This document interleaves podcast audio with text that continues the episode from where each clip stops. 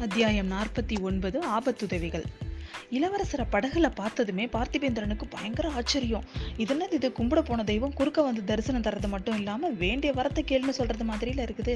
ஆனா இப்படி அவர் தனியா படகுல வரத்துக்கு என்ன காரணமா இருக்கும்? ஒருவேளை இது வந்து பழுவேட்டையர்களோட கப்பல்னு நினைச்சுக்கிட்டு தெரியாம வர்றாரோ? அப்படின்னு அவன் நினைச்சுக்கிட்டே ஆச்சரியமா பார்த்துட்டு இருக்கான். ஆனா கிட்ட வந்த உடனே கொஞ்ச நேரத்திலேயே அவர் தவறான நோக்கத்துலலாம் வரல. தெளிவா தான் வந்திருக்காரு அப்படிங்கிறது புரிஞ்சிருச்சு. படகுல ஏறின உடனே இளவரசர் வந்து பார்த்திபேந்திரன் கிட்டக்க அவர் கேட்குற வரைக்கும்லாம் காத்திருக்காம எல்லா விஷயத்தையும் சுருக்கமாக சொன்னாரு. அரேபியர்கிட்ட வந்து வந்தியத்தேவன் இருக்கிறான். அரேபியர் வசப்பட்ட அந்த கப்பல்ல வந்தியத்தேவன் இருக்கிறான். அவனை எப்படியாவது நம்ம காப்பாற்றணும் அப்படிங்கிறாரு. இளவரசர் சொன்ன விஷயம் வந்து அவனுக்கு ரொம்ப குதூகலமா இருந்தது. நல்ல வேலை அவர் பழுவேட்டரையர் கிட்ட ஆனாலும் வந்து முரட்டு பிள்ளையாக இருந்தாலும் மற்றவங்க கிட்ட அயல் நாட்டுக்காரங்க கிட்ட அவனை நம்ம காட்டி கொடுக்கக்கூடாது அதனால் அதனால போய் நம்ம உடனே அவனை வந்து காப்பாற்றிடலாம் கப்பல் ரொம்ப தூரம் போயிருக்க முடியாது. எப்படி நம்ம பிடிச்சிடலாம் அப்படின்னு சொல்கிறான் உடனே அந்த கப்பலோட களபதியை கூப்பிட்டு அவன் விவரத்தை சொல்கிறான் உடனே அவரும் இதை பற்றி கவலை என்ன? காற்று இதே மாதிரி அனுகூலமாக இருந்ததுன்னா சாயங்காலத்துக்குள்ள அந்த கப்பலை போய் நம்ம பிடிச்சிடலாம் அப்படின்னு சொல்கிறாரு ஆனால் பார்த்தீங்கன்னா கொஞ்சம் நேரத்துலலாம் அந்த காற்று வந்து வ- காற்றோட வேகம் குறைஞ்சிக்கிட்டே வருது. உச்சி வேலையில் காற்று சுத்தமாக அடிக்கிறதே நிறுத்திடுச்சு கடல் அலை அப்படிங்கிறதே அமைதியாக இருக்குது கடல். அதாவது ரொம்ப புழுக்கம். ஸோ அந்த கடல் வந்து மு- நம்ம வந்து கப்பல் வந்து ஒரு கொதிக்கிற எண்ணெயில் இருக்கிற மாதிரி இவங்க எல்லாருக்கும் இருக்குது கப்பல் சுத்தமாக அசையவே இல்லை. பாய்மரம் எல்லாத்தையும் விரிச்சு விரிக்கப்பட்டிருந்தா கூட அந்த க கொஞ்சம் கூட அந்த பட படகு கப்பல் வந்து அந்த இடத்துலேருந்து நகரவே இல்லை. ஆனால் இளவரசரோட மனசில் பார்த்தீங்கன்னா வந்தியத்தேவன் நம்ம பற்றின வேதனை அதிகமாயிட்டே இருக்குது ஐயோ இது என்னது? இது இப்படியே நின் அடி அடிக்கிறதே நின்றுடுச்சே இது மாதிரி எவ்வளோ நேரம் நிற்கும் நம்ம அதுக்குள்ளே அந்த கப்பல் தப்பிச்சு போயிடாதா? அப்படின்னு கவலையோட கேட்குறாரு உடனே அதுக்குள்ளே அந்த களபதி வந்து சொல்கிறாரு ரொம்ப நேரம் இப்படி காற்று வந்து ஓஞ்சி இருக்க முடியாது. சுழிக்காற்று எங்கேயோ உருவாயிருக்கு. சீக்கிரத்துல அது வந்து நம்மள தாக்குனாலும் தாக்கும். அது இல்லைன்னா அது நம்மள ஒதுக்கி விட்டுட்டு அப்பால போனாலும் போயிடும். நம்ம நம்மளை சுழிக்காட்டு தாக்குனாலும் சரி தாக்கலைனாலும் சரி கடல் சீக்கிரம் கொந்தளிக்க போகிறது நிச்சயம். இப்போ இவ்வளோ அமைதியாக இருக்குதுல்ல? இன்னைக்கு ராத்திரிக்குள்ளே பாருங்கள் மலை மாதிரி அலைகள் எழுந்து மோதிரத்தை பார்க்கலாம் பார்க்கலாம் நம்ம அப்படின்னு சொல்கிறாரு சுழிக்காற்று கப்பலை தாக்குனா அபாயம் தானே அப்படின்னு கேட்குறாரு சாதாரண அபாயமாக கடவுள் காப்பாத்தினாதான் உண்டு அப்படிங்கிறாரு. அப்படின்னா அந்த கப்பலை நம்ம பிடிக்கிறது ரொம்ப கஷ்டம் அப்படிங்கிறாரு இளவரசர். இளவரசரை கடலும் காத்து காத்தும் பச்சாதாபம் பார்க்கறது இல்லை நமக்கு ஏற்பட்டிருக்கனால தான் அந்த கப்பலுக்கும் ஏற்பட்டிருக்கும். இப்போ அது வேற இடத்துல இருந்தாலும் அதுவும் அசையாம தான் நின்னுட்டு அப்படின்னு சொல்றாரு. ஒருவேளை கரையோரம் போயிருந்தா கரையோரம் போயிருந்தா உள்ளவங்க இறங்கி கரை சேர்த்திருக்கலாம். ஆனா கப்பலை கப்பலை காப்பாற்ற முடியாது அப்படின்னு சொல்றாரு களபதி ஆனாலும் எவ்வளவு பெரிய அபாயமா இருந்தாலும் நமக்கு வேண்டியவங்க நம்ம பக்கத்துல இருந்தா கவலை இல்லை அப்படின்னு இளவரசர் நினைக்கிறாரு. அப்படி அவர் சொல்லும் பொழுதே அவர் மனக்கண்ணுல வந்தியத்தேவனோட குதூகலமான முகம் பூங்கோழியோட மிரண்ட பார்வை இது ரெண்டும் அடிக்கடி வந்துகிட்டே இருக்கு. இவங்க ரெண்டு பேரும் இப்போ எங்க இருப்பாங்க? என்ன பண்ணிட்டு இருப்பாங்க? என்ன நினச்சிட்டு இருப்பாங்க? அப்படின்னு அவங்களையே நினைச்சிட்டு இருக்கிறாரு நம்ம இளவரசர். உண்மையிலேயே வந்து நம்ம ரொம்ப ஒரு ரொம்ப ஒரு அபாயமான ஒரு நிலைமையில நம்ம வந்தியத்தேவனை விட்டுட்டு வந்துட்டோம் அந்த கப்பலில்.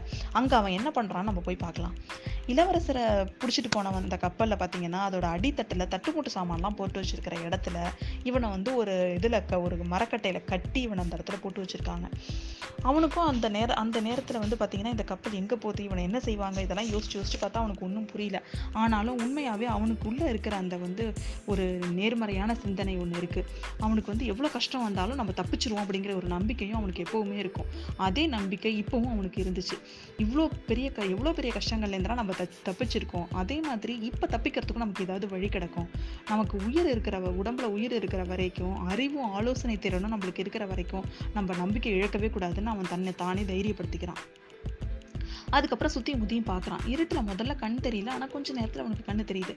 அவனுக்கு பக்கத்திலேயே பல வ- பலவிதமான ஆயுதங்கள் குவிஞ்சு கிடக்குது. அதுக்கு உ- உடம்போட கயிறு இறுக்கி கட்டிருந்துச்சே தவிர கையை வந்து தனியாக அவங்க கட்டலை. அதனால் கையை லேசாக தளர்த்திக்கிற மாதிரி கையை நீட்டி அதை எதையும் எடுக்கிற மாதிரி தான் அவனுக்கு இருந்துச்சு. அவனுக்கு ரொம்ப தாகமாக இருந்தது. அந்த ஏதாவது ஒரு கத்தியை எடுத்து கட் பண்ணிக்கலாமா? நம்ம வந்து கதவு சாத்தப்பட்டிருக்கு. அப்படியே ஒருவேளை நம்ம இந்த கயிறுலேருந்து விடுபட்டால் கூட வெளியில் போக முடியாது. என் இவங்க என்ன ஒரு முடிவில் இருக்காங்க? இருக்காங்கன்னு தெரியலையே அப்படின்னு சொல்லிட்டு இப்ப இப்ப நம்ம அவசரப்படக்கூடாது. முன்னாடி அவசரப்பட்ட மாதிரி நிதானமா யோசிச்சு நம்ம என்ன பண்ணலாம்னு முடிவு பெறுவோம் அப்படின்ட்டு பேசாமல் அதே மாதிரியே இருந்தான். கொஞ்ச நேரத்துல பாத்தீங்கன்னா அந்த கதவு வந்து திறக்கிற சத்தம் கேட்டுச்சு. அப்போ பார்த்தீங்கன்னா அந்த வந்தியத்தேவனுக்கு வந்து அடுப்புக்குள்ளே இருக்கிற மாதிரி இருந்தது அந்த ரூமே. ரொம்ப புழுக்கமாக இருந்துச்சு. இது என்ன கடல் பிரயாணம்? இவ்வளோ வேர்வையாக இருக்குமா? அப்படின்னு அவன் நினைக்கிறான். நம்ம பூங்கொடியோடு வரும்போது அவனுக்கு இவ்வளோ குளிர்ந்த காற்று வந்துச்சு. எவ்வளோ நல்லா இருந்தது அது அந்த கடல் பிரயாணம் அப்படின்னு அவன் நினச்சிக்கிறான்.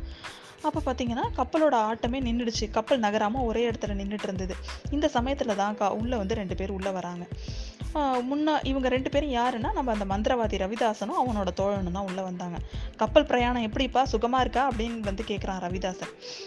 தாகமாக இருக்குது கொஞ்சமாக தண்ணி கொடுங்க அப்படின்னு சொல்லி கேட்குறான் ஆஹா எங்களுக்கும் தாகம் தான். ஆனால் என்ன இந்த சோழ நாட்டு பாவிங்க இந்த க- தண்ணியே வைக்கலையே அப்படின்னு சொல்கிறாரு காளிக்கு வந்து எல்லாத்தையும் விட அதிகமாக தாகமாக இருக்கான் அப்படின்னு சொல்கிறான் வந்தியத்தேவன் திரும்பி அவன் சொன்னவனை ஒரு வாட்டி நல்லா பார்க்குறான். என்ன என்ன ஞாபகம் இல்லையா அவனுக்கு என்ன மறந்துட்டியா? கடம்பூர் அரண்மனையில் குறவை கூத்துக்கு அப்புறம் தேவாராளன் வந்து வெறியாட்டம் ஆடனால காளித்தாய் பலி கேட்கறான்னு அப்படின்னு சொன்னான் அவன். ஓ எனக்கு இப்போ ஞாபகம் வருது. நீ தானே அந்த தேவராளனா வந்தது அப்படின்னு சொல்லிட்டு வந்தியத்தேவன் கேட்குறான். ஆமாம் ஆமாம் நான் தான். ஆயிரம் வருஷத்து அரசகுமாரனை காளிக்கு பலி கொடுக்கணும்னு தான் நான் இலங்கைக்கு வந்தோம். ஆனால் அது சாத்தியப்படலை. அந்த வீர வைஷ்ணவனையாவது வைகுண்டத்துக்கு அனுப்பலான்னு பார்த்தோம். அதுவும் முடியல. நீ தான் வலுவில் வந்து எங்ககிட்ட மாத்து மாட்டிருக்க ரொம்ப சந்தோஷம். இப்போதைக்கு குறுநில மன்னனோட ரத்தத்தோட காளி திருப்தி அடையட்டும் அப்படின்னு சொல்கிறான் அப்படின்னா ஏன் தாமதிக்கிறீங்க? உடனே செய்ய வேண்டியது தானே அப்படின்னு கேட்குறான் வீர வாலிபனான உடனே கண்ட இடத்துலலாம் பலி கொடுக்க முடியுமா? கரை சேர்ந்ததுக்கு அப்புறம் எல்லா பூசாரிகளையும் கூட்டி உற்சவம்லாம் கொண்டாடி தான் பலி கொடுக்கணும். எங்களோட பூசாரிணி கூட வரணுமே அப்படின்னு சொல்கிறான் பூசாரிணினா உனக்கு தெரியாதா? பழுவூர் இளையராணியை தான் சொல்கிறேன் அப்படின்னு சொல்கிறான் வந்தியத்தேவன் கொஞ்சம் நேரம் யோசிச்சுட்டு உங்களுக்கு உண்மையிலேயே அப்படிப்பட்ட எண்ணம் இருந்துச்சுன்னா எனக்கு உடனே தண்ணி கொடுங்க. இல்லைன்னா நான் இங்கே செத்து போயிடுவேன் அப்படின்றான். "த- தண்ணீர் இல்லை தம்பி அப்படின்றான். நீ தான் மந்திரவாதி ஆயிட்டே நல்லா சொன்ன மந்திரம் போட்டிருக்கேன் நான். இப்போ தான் கப்பல் அதனால தான் கப்பல் இப்போ அசையாமல் நிற்குது அப்படின்னு அவன் சொல்கிறான் நீ வந்து நாங்கள் சொல்கிற மாதிரி கேட்டுக்கிட்டீங்கன்னா உங்கள் க- உன் கட்டெல்லாம் அவுத்து விட்டுரும். நீ மேல் தளத்துக்கு கூட வரலாம். அப்போ மழை பெய்கிற மாதிரி இருக்குது நீ நாக்க நாட்டி நாக்க நீட்டி நீட்டி கூட மழை தண்ணியை குடிச்சு உன் தாகத்தை போக்கிக்கலாம் அப்படின்னு அவங்க ரெண்டு பேரும் அவங்க ரெண்டு பேரும் சொல்கிறாங்க என்ன சொல்கிறீங்க நீங்கள் அப்படின்னு கேட்குறான் அந்த அரேபிய பிசாசுகள் வந்து சமுத்திரராஜனுக்கு நம்ம பலி கொடுக்க போகிறோம் ஏன்னா அவங்க கலிங்க நாட்டுக்கு தான் இந்த கப்பலை கொண்டு போவோம்னு வந்து பிடிவாதம் பிடிக்கிறாங்க. நாங்கள் வந்து கோடிக்கரையிலையோ நாகப்பட்டினத்திலயோ நிறுத்த சொல்கிறோம் அவங்க நிறுத்த மாட்டேங்கிறாங்க. ஐயோ அவங்க ஆறு பேர் இருக்காங்க. அதோட ரொம்ப முரடர்களால் வேற இருக்காங்களே அப்படின்றான் அவன். அவங்கள மூணு பேர் தூங்குறாங்க. இன்னும் மூணு பேர் தூங்கி வஞ்சிட்டு இருக்காங்க அந்த தூங்குற மூணு பேரை நம்ம மூணு பேரும் போய் கொண்டுட்டோம்னா மீதி உயிரோட இருக்கிற மூணு பேரை ஆளுக்கு ஒருத்தவங்களாம் நம்ம சமாளித்து கொண் அவங்கள இது பண்ணிடலாம் நம்ம அப்படின்னு அவங்க சொல்கிறாங்க இதுக்கு முன்னாடியாக இருந்தால் கூட அவன் சொல்லியிருப்பான். ஆனால் இளவரசரோட முகம் வந்தியத்தேவன் கிட்ட வந்துச்சு. அவர் வந்து இந்த இதை கண்டிப்பாக ஒத்துக்க மாட்டார். அதுவும் தூங்குறவங்களை கொள்றதுக்கு அவருக்கு ஒரு நாளும் அவர் ஒத்துக்க மாட்டாருன்னு அவன் மனசில் தோணுது. உடனே என்னால் முடியாது. தூங்குறவங்களெல்லாம் நான் தாக்கி கொள்றது வந்து ரொம்ப நீ மீசத்தனம் அப்படிங்கிறான். முட்டாளே சோழ நாட்டு மாலுமிகளை தூங்கிட்டு இருந்தபோது தான் இந்த அராபியர்கள் வந்து அவங்கள தாக்கி கொன்னாங்க. மற்றவங்களை ம- இழிவான காரியம் புரிஞ்சா நம்மளும் அந்த மாதிரி தான் செய்யணும் அப்படின்னு சொல்கிறான் அவன். சரி உன் இஷ்டம் அப்படிங்கிறான் ரவிதாசன். நீ வர வேண்டாம் நாங்கள் மட்டும் போகிறோம் அப்படின்னு சொல்லிட்டு அவனை எதுவும் பண்ணாமல் அப்படியே போயிடுறாங்க. அவங்க வெளில போகக்குள்ள அந்த கதவை வந்து சாத்தி தாழ் போடாம போறாங்க. உடனே இவன் என்ன பண்றான்? தன்னோட கையை நீட்டி ஒரு பட்டாக்கத்தியை எடுத்து அந்த இதை வந்து கட் பண்ணிக்கிறான். கட் பண்ணிக்கிட்டு ஒரு பெரிய அவனுக்கு போர் செய்கிற மாதிரி ஒரு வாளையும் எடுத்துக்கிறான். அதுக்குள்ளே பார்த்தீங்கன்னா கொஞ்ச நேரத்துலலாம் தட்டு தட்டுன்னு சத்தம் கேட்குது தண்ணியில் வந்து ரெண்டு பேரை வந்து அவங்க கொண்டு தூக்கி போட்டுட்டாங்க. இவன் மேலே வர்றதுக்குள்ளேயே அந்த மேல்தளத்தில் வந்து போர் நடக்கிறது மாதிரியான சத்தம்லாம் கேட்குது இவன் மேலே வந்த உடனே அங்கே இருக்கிற ஒரு அரேபியனோட இவன் நம்ம வந்தியத்தேவன் போராடுறான். அவனை ஒருத்தனை குத்தி வெளில கீழே தள்ளிடுறான். இன்னொருத்தவனோட போராடிட்டு இருக்கும்போது அவனை அந்த அவன் அவனையும் அவன் ஜெயிச்சு அவன் மேலே வந்து ஒரு இது பாய்மரம் வந்து விழுந்துருது. அவனும் செத்து போயிடுறான். அதுக்குள்ள மந்திரவாதியும் அந்த தேவராளனும் இன்னொரு ஒரு அரேபியர்களை கொன்னுடுறாங்க. ஆக மொத்தம் எல்லாரையும் அவங்க தூக்கி கடலில் போட்டுடுறாங்க. அப்பா நல்ல சமயத்தில் நீ வந்த அப்படின்னு சொல்கிறான் ரவிதாசன். ஆமாம் ஆமாம் நீ ஏதோ மந்திரம் போட்ட எனக்கு கட்டி இந்த கட்டுக்கெல்லாம் தானாகவே அவிழ்ந்துருச்சு. கையில் கத்தி வந்துச்சு அப்படின்னு சொல்கிறான் வந்தியத்தேவன். உன் தாகமாக இருக்கு நீ அது என்னாச்சு அப்படின்னு கேட்குறான் தேங்காய் ஒன்று என் தலைக்கு மேலே வந்துச்சு அதுவாக உடச்சிக்கிட்டு என் வாயில் கொஞ்சம் இளநீரை ஊத்துச்சு அப்படிங்கிறான். அப்பா நீ ரொம்ப பொல்லாதவனாக இருக்க அப்படிங்கிறான் ரவிதாசன். அவன் கே சொன்னதை கேட்டுட்டு சிரி சிரின்னு சிரிக்கிறான். தம்பி உன்னை பரிசோதித்தோம் அதுக்காக தான் உன்னை வேணும்னே கட்டுக்கள்லாம் தளர்த்தி வச்சுருந்தோம். ஆயுதங்களையும் பக்கத்திலே வச்சிருந்தோம் அப்படின்னு அவன் சொல்கிறான் இதெல்லாம் உண்மையாக பொய்யான்லாம் அவனுக்கு யோசிக்க முடியல. அவன் உடனே அவன் சொல்கிறான் இனி வந்து எங்களோட சேர்ந்துரு பேசாமல் அப்படின்னு சொல்லி இவங்க ரெண்டு பேருமே கேட்குறாங்க உங்களோட உங்களோடங்கிறீங்கன்னா நீங்கள்லாம் யார்? அப்படின்னு கேட்குறான் ரவிதாசன் உடனே தேவராளனை பார்த்து இனி இவன் கிட்ட ரகசியம் தேவையில்லை. ஒன்றும் இவன் கடலுக்கு பலி ஆகணும். அப்படி இல்லைன்னாக்கா போன உடனே நம்ம வந்து பலி கொடுக்கணும். அதனால் இவன் கிட்ட எல்லாத்தையும் சொல்லிடலாம் அப்படின்னு சொல்கிறாங்க சரி எல்லாத்தையும் சொல்லு அப்படிங்கிறான் தேவராளன். கேள் தம்பி நாங்கள் வீரபாண்டியனோட ஆபத்துதவிகள். அவரை காத்து நிக்கிறதுக்காக ஆணையிட்டு சபதம் செஞ்சவங்க. அதுதான் உங்களால முடியுது. ஆதித்த கரிகாலன் தான் வெற்றி பெற்றாரே அப்படின்னு சொல்றான் அவன். எப்படி எப்படி ஜெயிச்சாரு? ஒரு பெண் பிள்ளையோட மூடத்தனத்தினால அவர் ஜெயிச்சாரு. அவர் அவ வந்து தன்னோட மோக வளையின சக்தியினால அந்த சோழக்குல நாகப்பாம்பை வந்து படம் எடுத்து ஆட செய்ய முடியும் அப்படின்னு அவன் நம்பினான் அது படம் எடுத்து ஆட தான் செஞ்சுது. ஆனா விஷப்பல்ல விஷத்தை வந்து கக்கிட்டு போயிட்டு. எங்கள் மன்னரோட தலை புழுதியில் உருண்டுச்சு. தஞ்சாவூர் வரையில் அதை எடுத்துகிட்டு போனாங்க. தலையை பல்லக்கில் வச்சு ஊர்வலம் விட்டாங்க. ஆஹா தஞ்சாவூர் தஞ்சாவூர் அந்த நகரம் அடைய போகிற கதியை பார்த்துக்கிட்டு இரு அப்படின்னு கோ அவ்வளோ ஆக்ரோஷமாக கத்துறாங்க. இந்த மாதிரி அவங்க சொல்லிட்டு இருக்கும்போது ரவிதாசனோட கண்ணை பார்த்தீங்கன்னா அப்படியே செவப்பாகி அப்படியே அவ்வளோ கோபமாக இருக்கு அவனுக்கு. உடல்லாம் நடுங்குது பல்லெல்லாம் கட்டிக்குது. அப்படியே கோரமாக இருக்கான் அவன் பார்க்கறதுக்கே. சரி போனது போச்சு. இனிமேல் என்ன செய்ய முடியும்? இறந்து போன வீரபாண்டியனை உயிர் உயிர் கொண்டுட்டு வர முடியுமா? அதை கொண்டுட்டு வர முடியாது. அவ்வளோ சக்தி எனக்கு எனக்கு இருந்திருந்தால் நான் ஏன் இப்படி புலம்பிட்டு இருக்க போகிறோம் ஆனால் அவரை அவனை கொன்றவனையும் அவனை சேர்ந்தவனையும் கூண்டோடு அழித்து பழிக்க படி வாங்குவோம். அப்படின்னு சொல்லிட்டு அவங்க சொல்கிறாங்க சோழ குலத்தை நாசம் நாசம் செஞ்ச பிறகு அப்புறம் என்ன செய்வீங்க? அப்படின்னு கேட்குறான் எங்கள் மகாராணி யாருக்கு பட்டை சுட்ட சொல்கிறாங்களோ அவங்களுக்கு சூட்டுவோம்.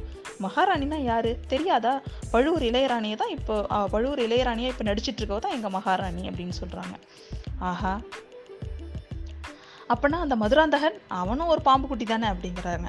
பழுவேட்டரையர் அந்த கிழவனை எங்களை அரசனாக்குவோம் நான் அவனோட செல்வாக்கையும் பணத்தையும் தான் நாங்கள் உபயோகப்படுத்திப்போம் அப்படின்னு சொல்கிறாங்க உங்கள் மகாராணி அவள் வீட்டில் இருக்கிறாள்ல அப்படின்னு கேட்குறாங்க நல்லா தெரிஞ்சு வச்சிருக்க வீரபாண்டியனோட மரணத்துக்கு காரணம் ஒரு பின்பிள்ளைன்னு சொன்னீங்களே அது யாரு அப்படின்னு கேட்குறாங்க அதுவும் இந்த பழுவூர் இளையராணி தான். அவள் போரில் காயம்பட்டு கிடஞ்ச கிடந்த வீரபாண்டியனை நான் தான் காப்பாற்றுறதா அவள் வாக்கு கொடுத்தா. ஆனால் அதை நிறைவேற்றலை அவளே துரோகம் செஞ்சுட்டா அப்படின்னு தான் நாங்கள் நினச்சி அவளை வந்து உயிரோட கொடுத்த நினச்சோம். பழிக்கு பழி வாங்குறதா எங்களோட சேர்ந்து அவளும் ச சபதம் செஞ்சுக்கிட்டா. அதனால தான் அவளை உயிரோட விட்டோம். இன்னைக்கு வரைக்கும் அவள் வாக்கை நிறைவேற்றிக்கிட்டு இருக்கா. அவளோட உதவி மட்டும் இல்லைன்னா இன்னைக்கு நாங்கள் இவ்வளோ தூரம் வந்திருக்க முடியாது அப்படின்னு சொல் சொல் சொல்கிறாங்க இன்னும் ஒன்றும் பெருசாக நீங்கள் சாதிக்கலையே அப்படின்னு கேட்குறான் கொஞ்ச நாள் போர் பார்த்துக்கிட்டே இரு அப்படிங்கிறான் ரவிதாசன். நம்மக்கிட்டேருந்து எல்லாத்தையும் தெரிஞ்சுக்கிட்டான். ஆனால் இது வரைக்கும் அவன் ஒன்றும் மறுமொழி சொல்லவே இல்லை அப்படின்னு சொல்கிறான் தேவராளன். தம்பி நீ என்ன சொல்கிற எங்களோட சேர்றியா? ஓ யார் சொன் யார் கண்டது? உனக்கே ஒருவேளை அதிர்ஷ்டம் அடித்தாலும் அடிக்கலாம். நீயே கூட தென் தமிழகத்தோட வீர சிம்மாசனத்தில் அமர்ற மாதிரி ஒரு நிலமை வந்தாலும் வரலாம் அப்படின்னு சொல்கிறான் அவன். கொஞ்ச நாளைக்கு முன்னாடியே இருந்த வந்தியத்தேவனா இருந்திருந்தா இந்நேரம் வந்து சரின்னு சொல்லியிருந்திருப்பான். ஆனால் இளவரசரோட மூணு நாள் பழகுனது அவனோட மன மனசில் ப நிறைய மாறுதல்களை ஏற்படுத்தி இருந்துச்சு இந்த பொய் புன சுருட்டு சமயோஜித தந்திரம் இதிலெல்லாம் அவனுக்கு வந்து சுத்தமாக நம்பிக்கை. இப்போல்லாம் அதெல்லாம் பண்ணுறதே இல்லை. அதனால் பேச்சை மாத்திரம் அவன். இந்த கப்பல் நீங்கள் எப்படி பிடிச்சீங்க? கொஞ்ச நேரத்துக்கு முன்னாடி இவங்களெல்லாம் எப்படி வந்து இந்த அரபு நாட்டவங்களோட எப்படி நீங்கள் வந்து நன் சிநேகிதமானீங்க அப்படின்னு சொல்லி கேட்குறான் எல்லாம் என்னோட மந்திர சக்தி தான் அப்பனே. திருக்கோணமலையிலேருந்தே இவங்களை இவங்க இவங்க திருகோணமலையிலேயே திருக்கோணமலையிலேயே இவங்களை நாங்கள் சந்தித்தோம் இவங்ககிட்டேருந்து தான் நாங்கள் குதிரைகளை விலைக்கு வாங்கினோம். அந்த குதிரைகளை கொண்டு தான் உங்களை வந்து முன்னும் பின்னுமாக தொடர்ந்து வந்துட்டு இருந்தோம். யானை இரவு துறையில் இளவரசர் இறங்கி ஓடுனதை பார்த்தோம். அவருக்கு முன்னால் இங்கே வந்துட தீர்மானிச்சு தான் குறுக்கு வழியில் வந்து சேர்ந்தோம். இங்கே வந்து பார்த்தா எங்கள் பழைய சிநேகிதர்கள் இந்த கப்பலை கைப்பற்றியிருந்தாங்க. அவங்க ஏறி வந்த கப்பல் முல்லைத்தீவு கிட்டக்க கரை தட்டி உடஞ்சு போயிட்டுதுன்னு சொன்னாங்க. இந்த கடலோரத்தில் வழிகாட்டுறதுக்கு எங்களையும் வர்றீங்களான்னு கேட்டாங்க. அதனால் நாங்களும் ஒத்துக்கிட்டோம் அப்படின்னு சொன்னான் அப்படின்னு அவங்க சொன்னாங்க. இந்த சோழர் குலத்தோட இள நாகம் இருக்குல்ல அது சோழ சேனாதிபதியோட பேசிட்டு இருந்ததை கேட்டோம். எப்படியும் சோழ நாட்டுக்கு அவன் திரும்பி வந்து போ வந்துருவான்னு நாங்கள் தெரிஞ்சுக்கிட்டோம். அது மட்டும் இல்லை தம்பி இலங்கையில் ஒரு ஊம பெண் பூதம் ஒன்று இருக்குது. அந்த பூதம் எங்களை எங்களோட மந்திரத்துக்கெல்லாம் பதில் மந்திரம் போட்டு அருள்மொழிவர்மனை காப்பாற்றிக்கிட்டே இருக்கு. அதனால் அது வந்து சோழ நாட்டுக்கு வராது. அதனால் அவன் சோழ நாட்டுக்கு வந்தோடனே அங்கே தீர்த்துக்கலாம் நாங்கள் முடிவு பண்ணிட்டோம் அப்படின்னு அவங்க சொல்கிறாங்க ரவிதாசன் திடீர்னு சிரிச்சான்.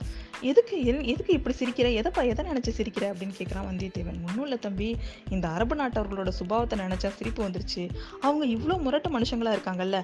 மனிதர்களை கொள்வது வந்து இவங்களுக்கு வாழைக்காய் வாரியறது மாதிரி. ஆனால் குதிரைகள்கிட்ட இவங்களுக்கு அளவில்லாத அன்பு. குதிரைகளோட கால் குழம்புல இரும்பு பூன் அடித்து தான் அவங்க வந்து அவங்க நாட்டிலலாம் குதிரைகளை ஓட்டுவாங்களாம்.